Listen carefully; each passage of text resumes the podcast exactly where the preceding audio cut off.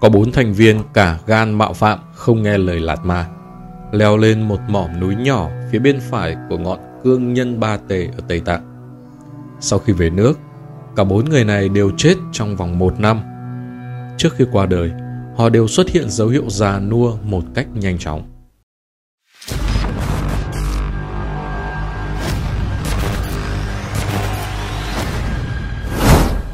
Trên khắp thế giới, nhân loại đều có truyền thống sùng bái thần tiên.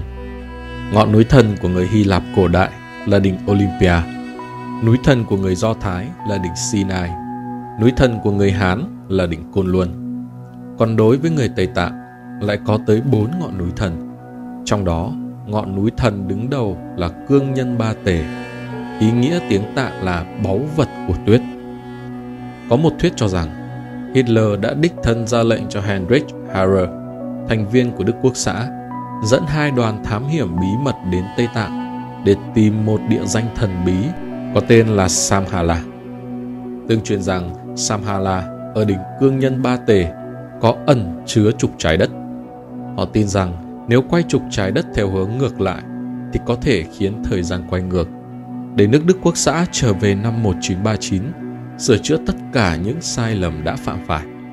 Như thế có thể phát động lại chiến tranh và giành được thắng lợi. Thuyết này không biết có chính xác không, nhưng đoàn thám hiểm của Đức Quốc xã thực sự đã đến Tây Tạng.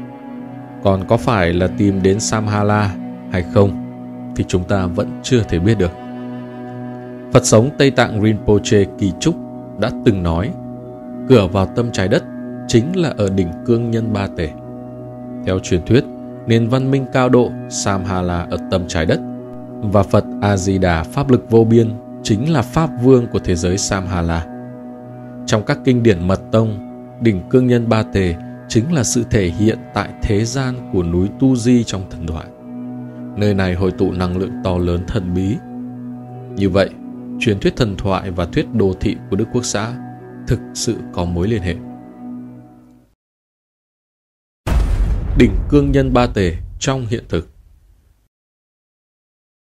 Đỉnh cương nhân ba tề nằm trong dãy núi Kailas ở khu A Lý Tây Tạng có độ cao 6.638m so với mặt nước biển, là ngọn núi đá quậy kết màu đỏ đẹp tráng lệ, sừng sững giữa những dãy núi bao quanh. Hình dáng kỳ diệu của nó lại chính là biểu tượng của Phật giáo Mandala, nghĩa là vũ trụ thu nhỏ, hội tụ phúc đức và trí tuệ. Thật núi phía nam có tầng tầng đá phẳng tạo thành bậc thang có thể thông đến thiên đỉnh. So với vùng đất cao nguyên thanh tạng bao quanh thì đỉnh cương nhân ba tề cũng không cao lắm. Nhưng cho đến nay, nó vẫn là một trong những đỉnh núi của dạng tuyết sơn mà chưa có một người nào leo được đến đỉnh. Bởi vì nó là trung tâm thế giới trong lòng những tín đồ của các tôn giáo như Phật giáo, Bồn giáo, Ấn Độ giáo và Kỳ Na giáo. Nó là thánh địa không thể tùy tiện leo trèo. Tương truyền vào năm 1093, Thượng sư Mật Lạc Nhật Ba, người sáng lập phái Ca Nhĩ Cư của Phật giáo Tây Tạng, đã đến ngọn cương nhân ba tề tu hành.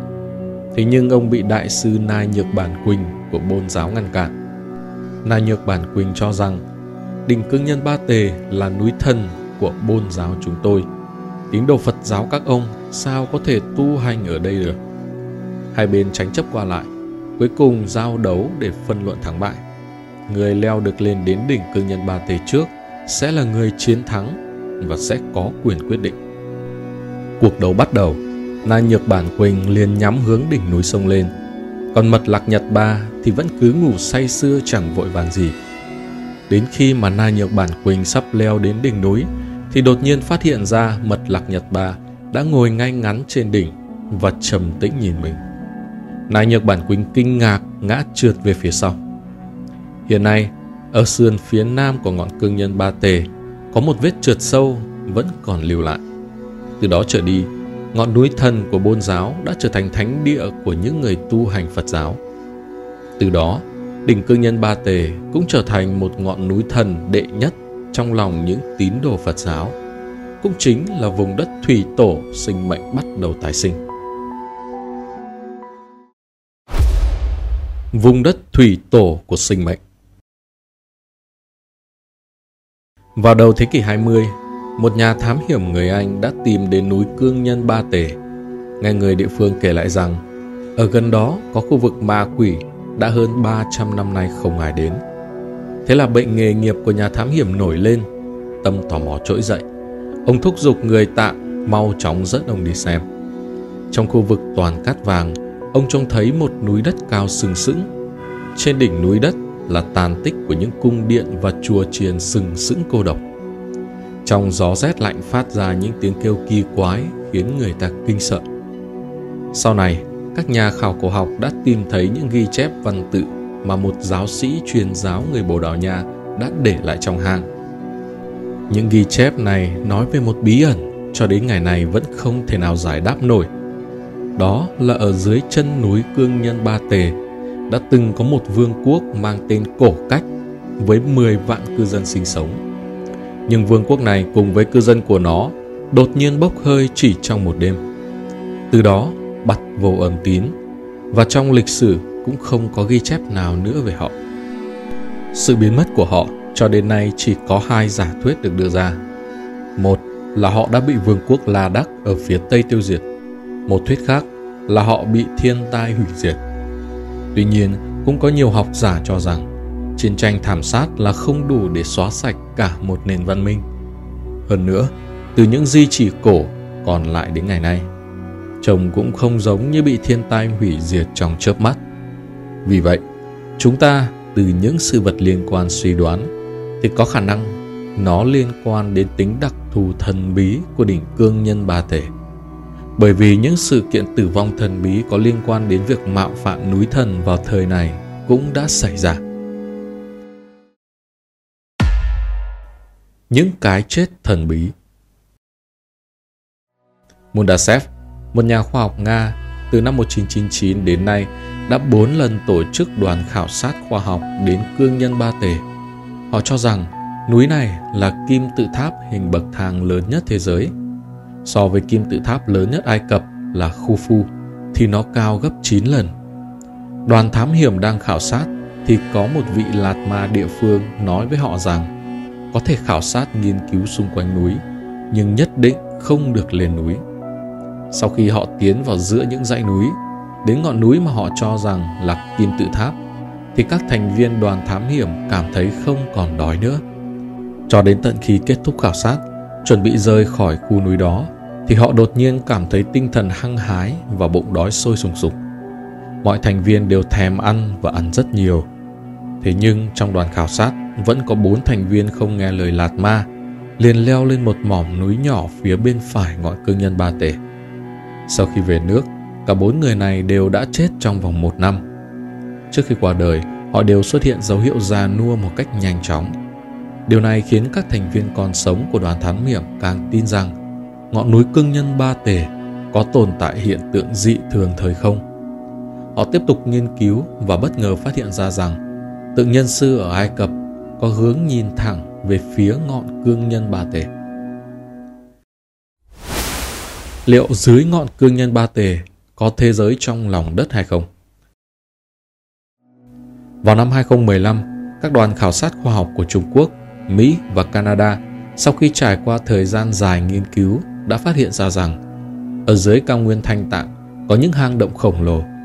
Chỉ riêng núi A Nê Mã Khanh cũng là một trong những núi thần ở Tây Tạng, đồng thời là đầu nguồn sông Hoàng Hà. Đã phát hiện diện tích hang động ở dưới núi này lên đến 100.000 đến 150.000 km vuông. Các nhà khoa học tận dụng tư liệu 277 lần động đất ở Đông Á từ năm 2007 đến năm 2011 để vẽ ra được mô hình 3D ở dưới cao nguyên thành tạng. Họ phát hiện ra có nước ở các tầng đá trong các hang động, thậm chí còn suy đoán rằng có một đại dương tồn tại dưới lòng đất. Do đó, cao nguyên thành tạng trông giống như một nóc nhà trôi lơ lửng. Nghiên cứu này ít nhất cũng chỉ ra rằng dưới cao nguyên thành tạng tồn tại một hang động khổng lồ. Như vậy, thế giới trong lòng đất mà các truyền thuyết nói đến hoàn toàn có khả năng tồn tại. Rayho, Andreas Messner, người Italy, được coi là nhà leo núi, nhà thám hiểm vĩ đại nhất thế giới. Ông đã từng được phép leo lên ngọn cương nhân ba tề, nhưng ông đã từ bỏ. Ông giải thích rằng, nếu chúng ta chinh phục ngọn núi này, thì có nghĩa là chinh phục thứ quan trọng nhất trong tâm linh nhân loại. Theo ông thì việc này vô cùng không sáng suốt và không nên làm. Đương nhiên là khoa học không chứng nhận những thứ như núi thần. Nhưng từ những khảo sát thực tế và truyền thuyết thần thoại thì vẫn có một bộ phận đan xen, tức nội dung mà cả hai đều được chấp nhận, đều có chỗ trùng nhau, giống như hàng động trong lòng đất. Điều đó cho thấy các truyền thuyết thần thoại không hoàn toàn là sự hư cấu tưởng tượng vô căn cứ của người cổ đại. Cùng với sự nghiên cứu sâu, bộ phận trùng nhau này còn có xu thế ngày càng mở rộng. Có lẽ sau này, chúng ta sẽ còn tìm thêm được nhiều tư liệu liên quan hơn nữa. Vừa rồi là hành trình khám phá bí ẩn tại ngọn núi thần đệ nhất Tây Tạng, cư nhân Ba Tề. Các bạn nghĩ sao về ngọn núi này? Hãy để lại ý kiến của mình phía dưới phần bình luận.